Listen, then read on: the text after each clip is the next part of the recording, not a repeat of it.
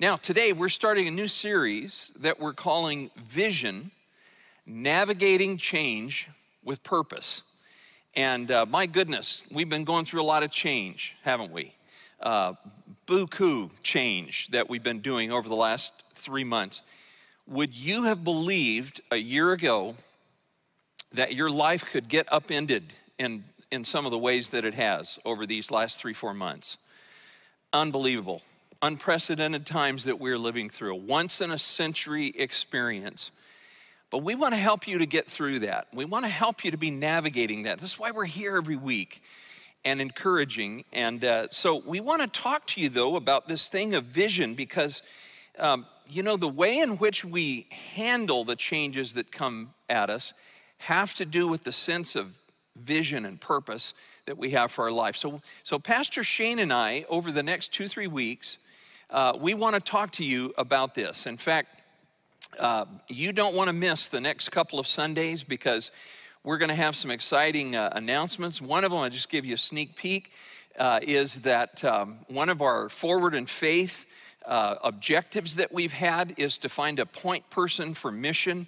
And in fact, we put in our budget to be able to, to fund um, a missions pastor. And I want to tell you that this week uh, we found a mission pastor, young man, and his wife uh, and their young family that are going to be joining our staff. Uh, you know, this is within the budget because you have continued to, to support and give. And we appreciate uh, so much the participation and support that you've been doing over this time. But uh, we're going we're to tell you more about them next week. So I want to encourage you to be back. And then the last Sunday of this month, uh, boy, um, if you've ever listened to one of the messages from North Point that weekend, we want you listening in because we're going to be talking about uh, some exciting things about our future. I want to I want to start today though this message, and I, I love the fact that as we were talking about this, we decided to use the the metaphor of uh, of white water and whitewater rafting. And that spoke to me because in uh, about 1982, when I was still in my 20s, um, I spent 10 days uh, going down the Green River in Utah. The Green River in Utah is one of the main tributaries that becomes the Colorado River that goes through the Grand Canyon. And um, I spent it with a group called the Grand Canyon Dories. And now I don't know if you know what a dory is. A, a dory is not a fish that's a friend of Nemo. A dory is a style of boat. And uh, so for 10 days, we were going down the Green River and uh, uh, this next picture shows you there's some some days part of it was nice and peaceful and calm and man we were just kind of taking in the beauty of the scenery. But then every day we could count on periods of at least 20 minutes or so that we would go through white water and it was really good to have guides. And and what i noticed was the guides always were looking downriver they were always looking for the landmarks because they wanted to be able to read the river right and understand how to help navigate those periods of times. And sometimes, honestly, uh, it was it was rough going through white water, and then other times it was peaceful and calm. But it was good to know we had guides that knew how to do that. Now, vision is the guide that helps us navigate change in our lives, my friend. So I want to talk to you. I want to start this series today by talking to you about why your vision matters. In fact, there's a passage of scripture from Proverbs 29 18 that says this Where there is no vision, the people are unrestrained. Some translations say the people perish. Some say that the people get out of hand or they they get out of control. Where there is no vision, people self destruct. But happy is he who keeps the law. Now, what this passage specifically is talking about is the word of vision from a prophet to the people. That where there was no word from, from a prophet calling people to follow God, the people would get out of control. But then it says, Happy is the person who, when God has communicated a vision, when God has communicated his commands to us, they give us direction and they give us understanding. And I want to talk to you about why today, why vision is so important to your life. This isn't something that great business leaders are to have, or pastors, or or uh, you know, somehow super duper people. Every one of us was made to live our life with vision. What's vision all about? Well, if you'll write this down, it's seeing the future in a way that moves me steadily toward it.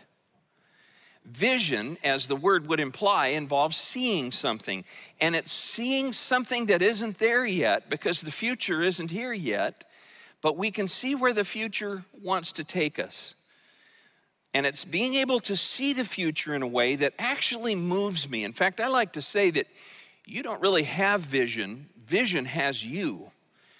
And it is a way of moving you steadily towards some picture, some image, some glimpse of the future that you have. And the fact is, where you put your gaze, you will move toward with your life. That's why it's important for you to be gazing downriver, for you to be looking into the future, for you to be thinking about where it is that you want to go with things. In fact, uh, I remember uh, just a simple example of this. My wife and I moved about six years ago to a, a new place. We lived in our home for 25 years, and we uh, uh, we bought a house from somebody here at North Point that moved away.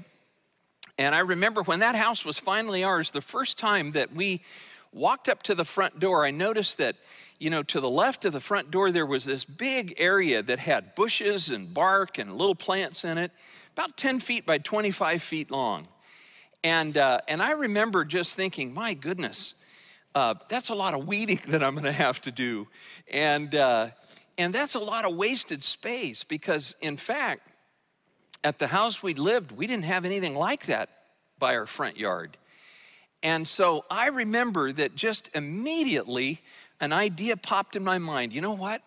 What if we created this into a front patio? And I mean, just immediately I started seeing a picture of a, of a low wall with rock covering and, and uh, well, 18 months later and about $3,000 uh, in expense, uh, it's there. And it is now one of the places that I enjoy sitting sometimes in the evening to sit and play my guitar or, or uh, sit down and work on a message like this one. And uh, sit down, Gene and I uh, have breakfast there sometimes, or we'll eat dinner there, or we'll just entertain friends there. And it all started with a picture in my mind of what could be. Now, Look at this interesting verse that's on your notes Hebrews 11, verse 13. Hebrews 11 is the hall of fame of faith in the Bible.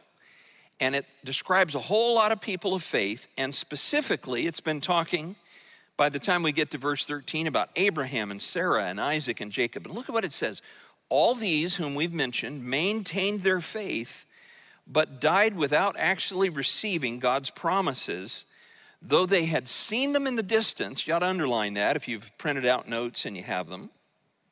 They had seen them in the distance, had hailed them as true, and were quite convinced of their reality. Now, I just want to say to you that God had made some promises to Abraham and, and to Sarah and to Isaac and Jacob that he'd bring nations from them and he'd give them land and he'd plant them and he'd give them blessing and make them a blessing to all the nations of the world. And when these people died, those promises had not come true, but you see, they caught a vision for how God wanted to use their life and what He wanted to come from their life. And that's what vision is it's seeing the future in a way that moves me steadily toward it. Can I say to you that, you know, our Declaration of Independence, and our Constitution here in the United States, that, that that's a vision for us. That's a way of seeing a future. If I could uh, say, we're a nation where people recognize that we're endowed by our Creator with certain unalienable rights, rights that are never intended to be taken away from us. And that when the Constitution says, we, the people of the United States, in order to form a more perfect union, and establish justice and ensure domestic tranquility and provide for the common defense and promote the general welfare and secure the blessings of liberty for ourselves and for the posterity, the, the younger ones coming after us. See, when those ideas got written down, they became a vision for our nation. And it's what keeps sustaining our effort of moving forward in America. If you will, if you'll write this down, personal vision is always about finding a link between need, ability, and passion. Finding a link between need and ability and passion. Now, this is where vision gets birthed. God opens your eyes to see a need or to see a problem or a hurt, perhaps and you recognize that you've got the skill set or you've got the desire for the skill set to begin tackling that. And that's where the, the sense of personal vision for our life actually begins.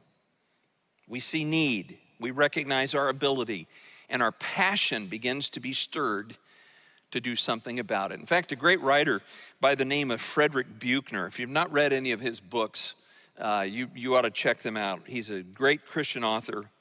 And he said this The place God calls you to is the place where your deep gladness and the world's deep hunger meet. What he's saying is, is that, that God is going to captivate your imagination and fill your thoughts and motivate and move you to action over a long period of time to try to deal with something with your life. That's what a sense of personal vision is really all about. And by the way, that, that's why sometimes your discontentedness, you know, sometimes you hear the phrase that somebody is wholly discontented. Well, sometimes you can be wholly, H O L Y, discontented because God is actually helping you to see something that He actually made you to be a part of and to meet a need. I think about a time in our church when, uh, oh my goodness, probably for a period of about 10 years, I'd been trying to start here a ministry called Celebrate Recovery. And, uh, and uh, tried twice and it, and it flopped and it wouldn't go. And finally, a third time, uh, some people begin to express interest in, in helping make that happen. And, and uh, a couple that expressed interest in that was, was a guy who was a, a drug addicted hot dog salesman for Farmer John by the name of Mike Navarro. And I'll never forget Mike and Melissa coming into my office and saying, you know what? Because we've needed recovery in our own life, and Jesus has begun to help us with that. We really we want to own this ministry for it to become a solid ministry here at North Point Church. And we've needed recovery in our own life. And Jesus has begun to help us with that. We really we want to own this ministry for it to become a solid ministry here at North Point Church. And that happened, my friend, because where nothing was, somebody saw a vision and they gathered people who captured that vision and they started working toward meeting a need. Vision's always about a link between my need, my abilities, and my passion. And there's a third thing that vision is activating my what I call my faith, hope, and love receptors. Now, what in the world do I mean by that? Well, you know, Aristotle once, once said that the soul never thinks without forming some kind of a picture. And, uh, you know, you're aware that you and I have physical sight because at the back of our eyeballs, we have something called the retina of our eye. And in, in the retina, there are certain cells that we know are photoreceptors that respond to light coming through our eye. And those photoreceptors can create neurological impulses that communicate with our brain that allow us to see things.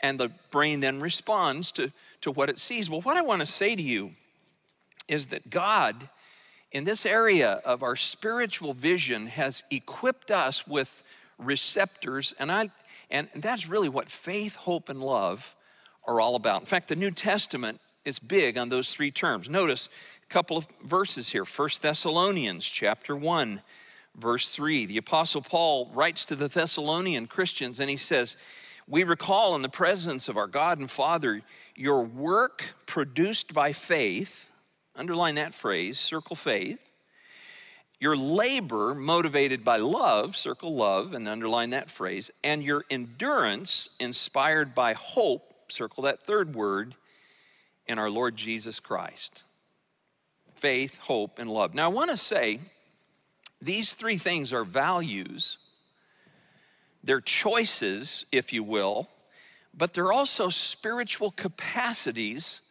in our life.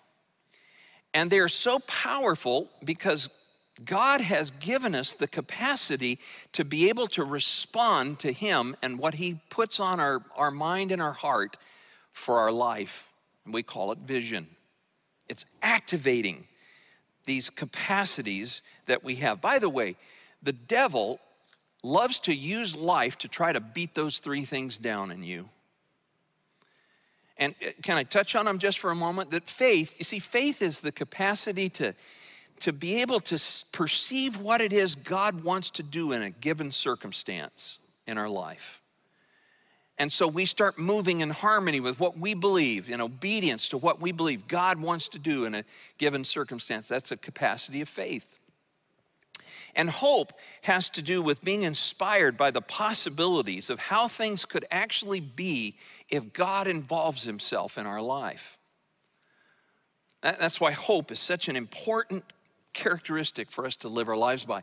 And then love, love is really the why that we do things with our life. It's the motivation, and it's the greatest motivation. 1 Corinthians 13 13, Paul said there are three things that are going to last forever. In other words, these, these three capacities, these three values, these three choices you make, they are so powerful, they're never going to lose their strength.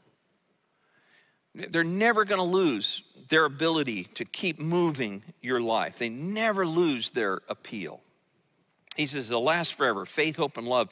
And the greatest of these is love. And of course, what I want to say to you is that when God begins to give you a personal vision for your life, the greatest motivation you can do with it is to do it in love. See, some people's vision is honestly, it's fed by money or desire for fame or power over other people or, or uh, just their own pleasure. And, and enjoyment. But God says the, the greatest thing you can do is get a vision for your life that you see as some way that you can love Him with all your heart and you can love your neighbor as yourself and serve a need that's there. Now, let's talk specifically about what it is that vision does for us. This is what vision is, but what does vision really do for us? Number one, if you'll write this down, it brings meaning, purpose, and focus to my life.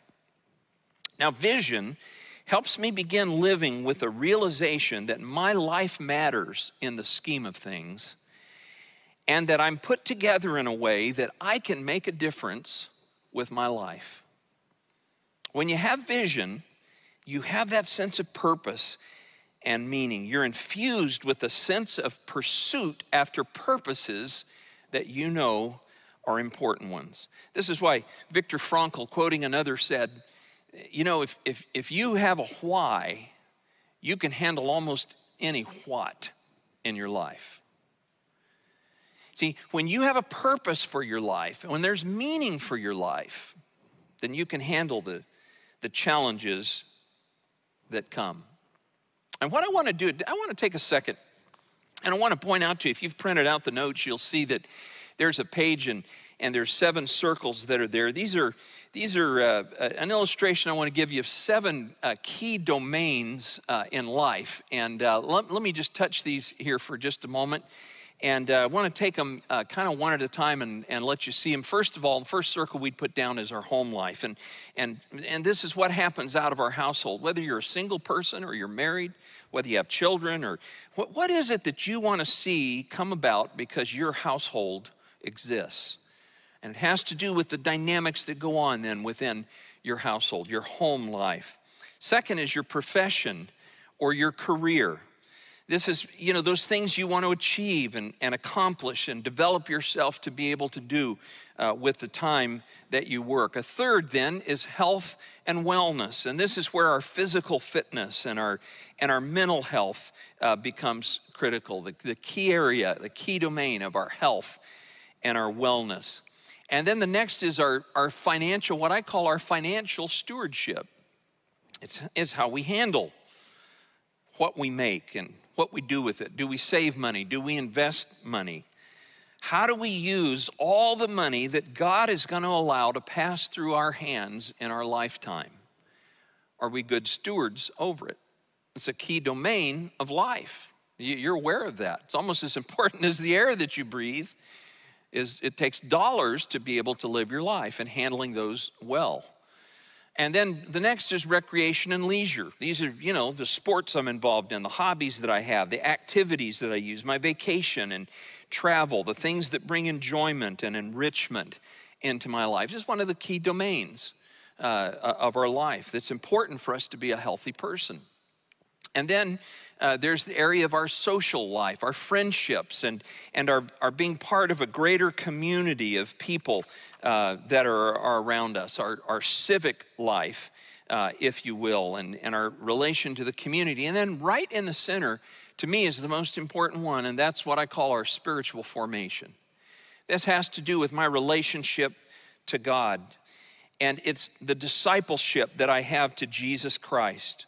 This is where the church and its purposes come into my life, but it's also my own personal experiences of worship because you see, the driving force of my life ought to be that I live Christ centered. Because Christ will affect every one of these key areas that's in my life. And so he needs to be the hub. Now, here's the question I'd ask you have, Do you have a sense about how you'd like to see these areas go in your life?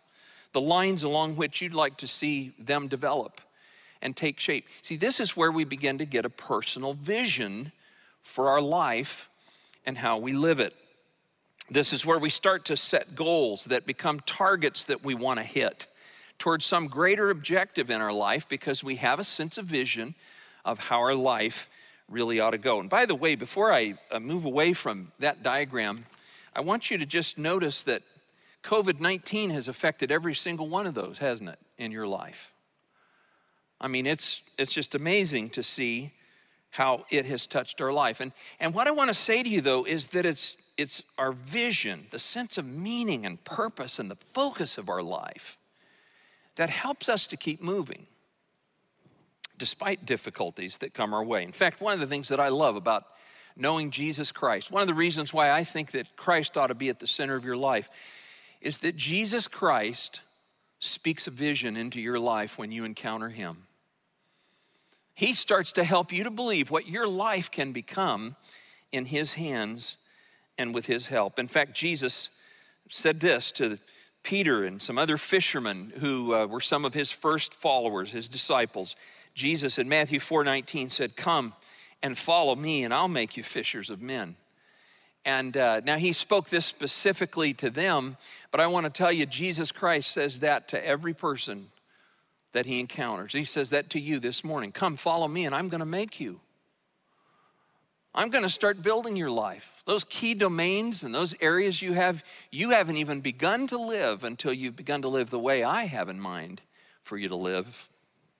In fact, I love this passage from Ephesians chapter 1, verses 11 and 12. And I love how the message paraphrase uh, uh, renders this passage. It's in Christ that we find out who we are and what we're living for long before we first heard of Christ and got our hopes up. He had his eye on us. He had designs on us for glorious living, part of the overall purpose that he's working out in everything and everyone. And friend, I want to say that you won't begin to live like you are fully capable of living until, you until you give yourself 100% over to the Lord and let Him be at the center of your life. And I want to tell you that your life isn't too broken for Jesus Christ to transform it. You've not sunk too far. You, you, know, you're a person and you may say, I don't have anything to offer to God or other people. And I want to tell you that God doesn't see you that way. And He wants you to catch the vision of what He has for your life. In fact, I, I, appreciate an author named Brenda Quinn in a book. She said this God has created you with a unique personality, a one of a kind life perspective, specific talents, and particular circumstances, all with the purpose of using you for something that only you can step forward and accomplish.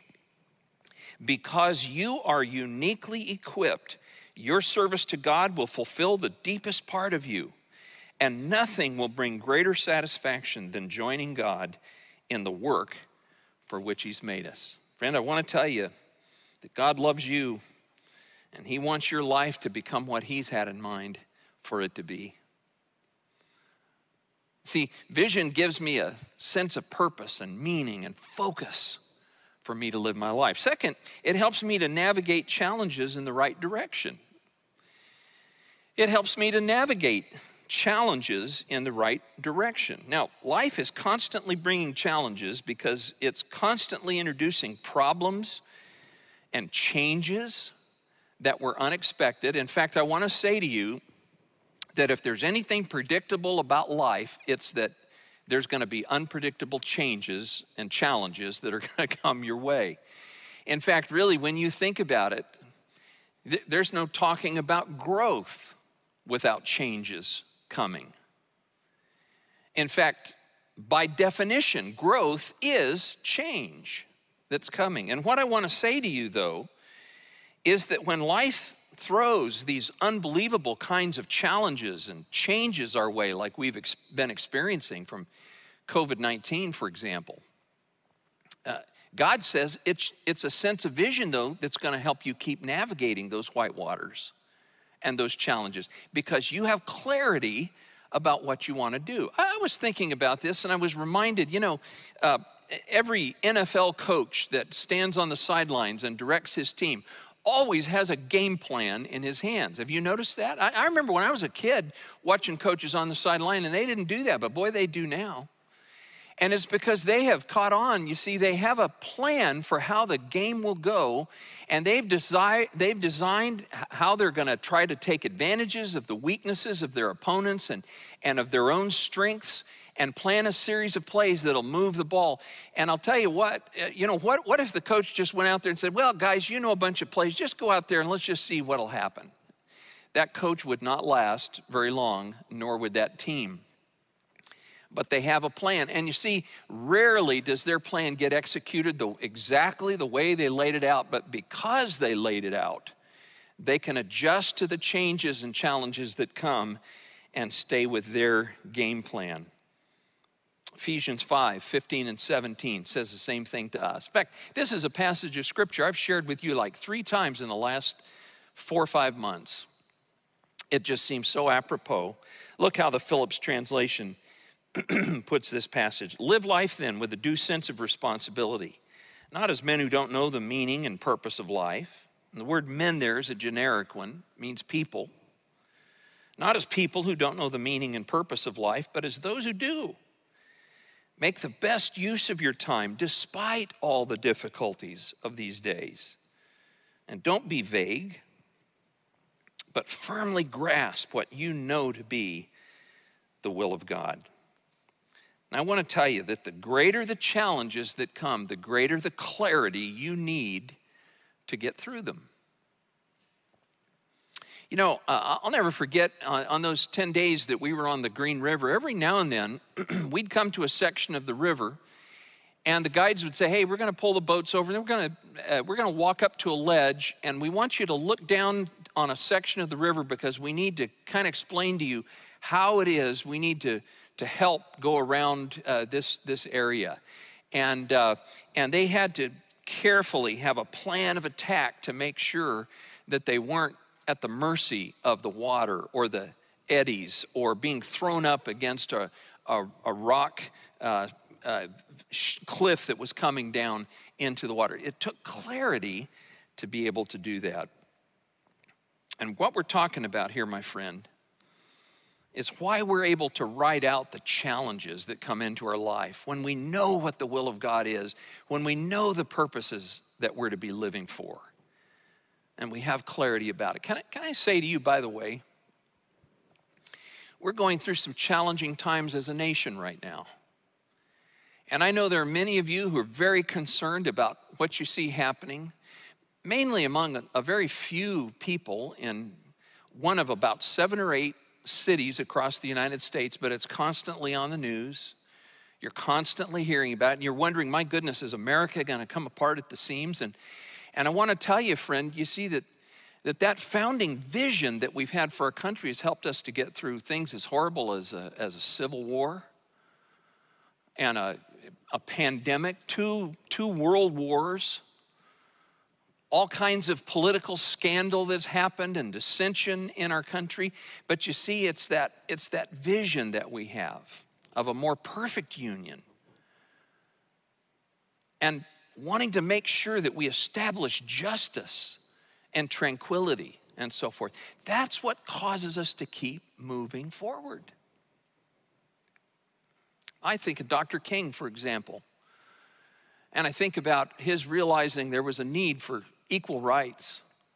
And my goodness, he paid a price over time to, to pursue that vision that he had, a vision that he handed off to other generations coming behind. See, vision has the power to do that. It helps us navigate challenges in the right direction. In fact, what we're talking about here is living on purpose by design, not default. And, and what do I mean by that? Well, everybody ends up somewhere in life. The question is do they end up there on purpose, or do they just kind of, que sera, whatever happens, and and get there by default. You know, um, I, I, just show you a picture here. You know, here's a pic, here's a picture from from uh, a satellite of this is the San Joaquin River making its way through our valley. And you notice how it kind of twists and turns and goes. And, and see, that's because a river meanders because water will find the point of least resistance. And so it winds and winds and winds like the most windy snake that you'll ever see because the only way it goes anywhere is finding the point of least resistance and and then it moves and then it finds another one, it moves again, and so there's no form or shape down. It's, it's interesting. Here's a picture of the California aqueduct system, and notice how straight that it's it's heading. It has to turn a little bit because of the power and force of water. but that's the difference between moving water in a meandering way or moving water in a designed way. It's the difference between living by design or default. And I just want to try to say to you, friend, the more on purpose that you choose to live out and act with your life, the more successfully and satisfyingly you will be able to do it, despite all the difficulties and changes and challenges that get thrown at you along the way. In fact, let me close by just let's let, hit this last thing, and that is that having vision gives me a sense of reverence for how God works through difficulties. And I say that it gives me reverence for how God is working through difficulties because God actually uses the frustrations and the challenges and the delays and the failures and the disappointments in our life redemptively for a purpose. And when we have vision, we come to realize see, God isn't just trying to do something through me, but He's trying to do something in me through what happens in my life. And so the challenges that I've got to navigate, God's actually using them to put something deeper and stronger and wiser in my life. The other day, I had a product I used at my home, and I noticed that the instructions said shake well before using. And sometimes God has to shake us well before He can use us in the mighty way that He wants to use us. Now, what is it that God does? Well, four things I just mentioned here, if you'll write them down, that, that happen. If you, if you will, these are kind of how God uses challenges and navigating them as a refining process in my life. First, it helps to solidify my convictions. God is using challenges to be solidifying my convictions. See, I've started to live my life by values and beliefs. And when I find it difficult to, to carry those things out, I get tested. Am I going to hold on to this or not? Am I going to live by this or not? You know, Jesus Christ put a vision in my heart to serve Him and live for Him. And and uh, that turned into to being a pastor. I didn't know that when I started following him. I just knew that I wanted to offer my life to him to be used. And, his plan was for me to, to be a part of, of his church and being a pastor, what I do with you. And, you know, I, I just remember that God began to just put deep within my heart, beginning around 1980, a, a way of doing church that um, by about 1986 or 87, I, the places that I was serving, it, it's like, you know, man, this just isn't happening. And it's like, Lord, uh, is it really is this vision you want me to hold on to? And and uh, you know, in my dreams, God would God would sometimes allow me to dream about helping to build a church in a neighborhood that where it was a new neighborhood and and building a church in a way that people were drawn from that neighborhood to the church. I'd have dreams about that sometimes. And and I want to say that um, there was a period of about two years, 1986, 1987, that I really wondered, man, am I even cut out to do ministry? God, is this really what ministry is going to be like? And I want to say to you that in that deep time of disillusionment, I think God was, God was confirming convictions in my heart that this is what I've created you to do. You see, it helps develop my determination. That's the second thing, if you'll write that down. I'm, I'm, I'm developing my determination as I'm going through the frustrations and the obstacles and the opposition and the delays and, and stuff. God is building a determination muscle in my life. You know, I, one of the great examples of determination is, is Thomas Edison, who, in, you know, he didn't invent the, the incandescent light bulb, but he made contributions to the development of it that proved. Uh, practical and affordable to use in our homes. And when he had created his first vacuum bulb that you see him holding there, it had a, it had a platinum filament. And, uh, but that filament would only burn and stay illuminated about six hours, and platinum's pretty expensive. And so he started realizing, this, you know, great, we can create this thing, but nobody will be able to use one, won't be able to afford to keep replacing light bulbs every day. And so they started experimenting with, with uh, different ways to develop filament. And, and he says, over the years, he says, before we got through, we had tested no fewer than 6,000 filament materials. One day, he just happened to notice a piece of carbonized material, and he got the idea what if we had carbonized material? And so they started using uh, natural renewable plants like baywood and boxwood trees and hickory and cedar and flax. And finally, they came across carbonized bamboo and they discovered that it was a way that they could make a filament burn and it was inexpensive. And I gotta tell you, you have just gotta admire the tenacity of somebody who's willing to try 6,000 different things before he made it work. Aren't you glad he developed those, that, that light bulb? You and I, we'd have to watch TV and everything else in the dark if we didn't have, if we didn't have light bulbs. It develops my determination. It grants new insights to me. You know, time has a way of teaching me what I didn't know, and it helps me to see what I need to learn. And uh, in fact, Thomas Edison, I, I, love, you know, he also developed uh, the, uh, the nickel iron storage battery and it said that he tried 10,000 uh, different chemical combinations before he found just the right way to develop a battery. And he said, You know, um, he said, I don't, I don't call those failures. Um, I call them 10,000 things that I know don't, don't work. And then he said this I can never find the things that work best until I know the things that don't work. And sometimes God uses difficulties and challenges to teach me new ways, to do new things, and teaches me things that I didn't know. By the way, I just came across an interesting article the other day um, about. Uh, I've been praying for a vaccine for COVID 19. I hope that you are, at least some effective treatment. And so this caught my eye an article by um, a physician, Charles Horton entitled A Silver Bullet for COVID 19. And, uh, and uh, he, he mentions a doctor in Texas, Dr. Richard Bartlett, who believes that he's discovered what he calls the silver bullet for COVID 19. Now, I just want to make clear I am not a doctor. I've never even tried to play one on TV before. And uh, so I'm a pastor. But I found this, this article in, interesting that that, uh, that researchers, even at Oxford and Queensland University of Technology in, uh, down under in Australia, are researching. Here's what they noticed. Listen, we've noticed early on that the pandemic of COVID 19, that people with asthma and chronic lung diseases like COPD were underrepresented in the numbers of seriously ill COVID 19 patients. This struck us as unusual since you'd normally expect patients with compromised lung conditions to have no advantage over others with a respiratory virus like COVID 19.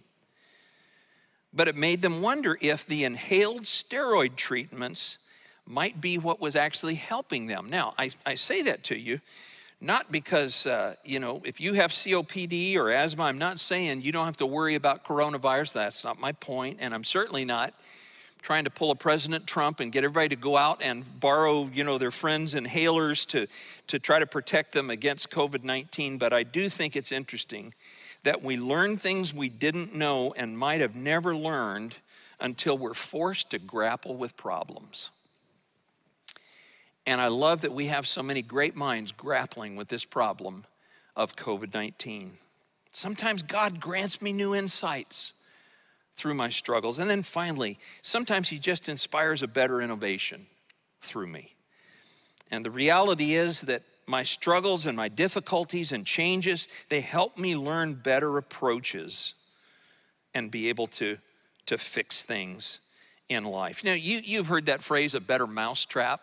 In fact, most of us, we're familiar with a, you know, the, the you know, what you see here, Victor Mousetrap. Man, I'll tell you what, I've tried to set these things and you, you, you almost take your, your fingers, you know, for risk when you try to set those things because of uh, the risk of amputation when the, those things hit you. But you know what? The other day, uh, Mike Navarro, that I told you about earlier, somehow he got a little mouse in his truck.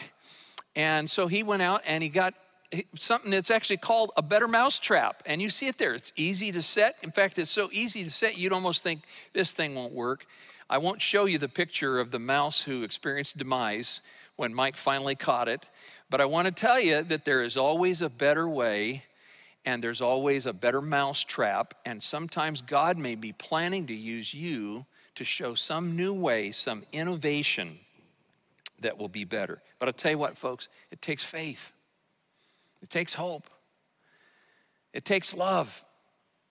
It takes that sense of vision that keeps you moving through the difficulties and the white water that come against you. One of our dear members here of a long time, a guy named Mario DiFrancesco III, passed away about a month ago now. We had a service for him a couple of weeks ago. And there was something he said that I, I just thought was so good. His wife Vicky shared it with me. I want to share it with you. Here's, here's what he said If we could look forward and see God's plan as easily as we can look back and see his hand in everything, it would be easier, but it wouldn't require any faith. And friends, I want to say to you that you, you need to keep looking forward in faith and have that sense of vision and purpose and meaning that God wants you and me to live with. Second Thessalonians 1:11. The apostle Paul wrote this. I love how the message puts this. We pray for you all the time. Pray that our God will make you fit for what he's called you to. That's what I'm praying for you today. That's why I've preached this message. That's why we're going to do this series. We want you to be fit for what it is God is calling you to be and to do. That you'll be fit for what He's called you to be. And we pray that He'll fill your good ideas and acts of faith with His own energy so that it all amounts to something. Father, I thank you that you're a God who speaks things into existence. And because you see things that aren't and you make them, you made us in your image to be able to do the same thing. And we call that vision. So help us to be people of vision. Help us to be people of courage. Help us to be living through this difficult, difficult, challenging time that we're in right now in a way that we'll be proud of how we comported ourselves because we're living for the right reasons. And we pray it in Jesus' name. Amen.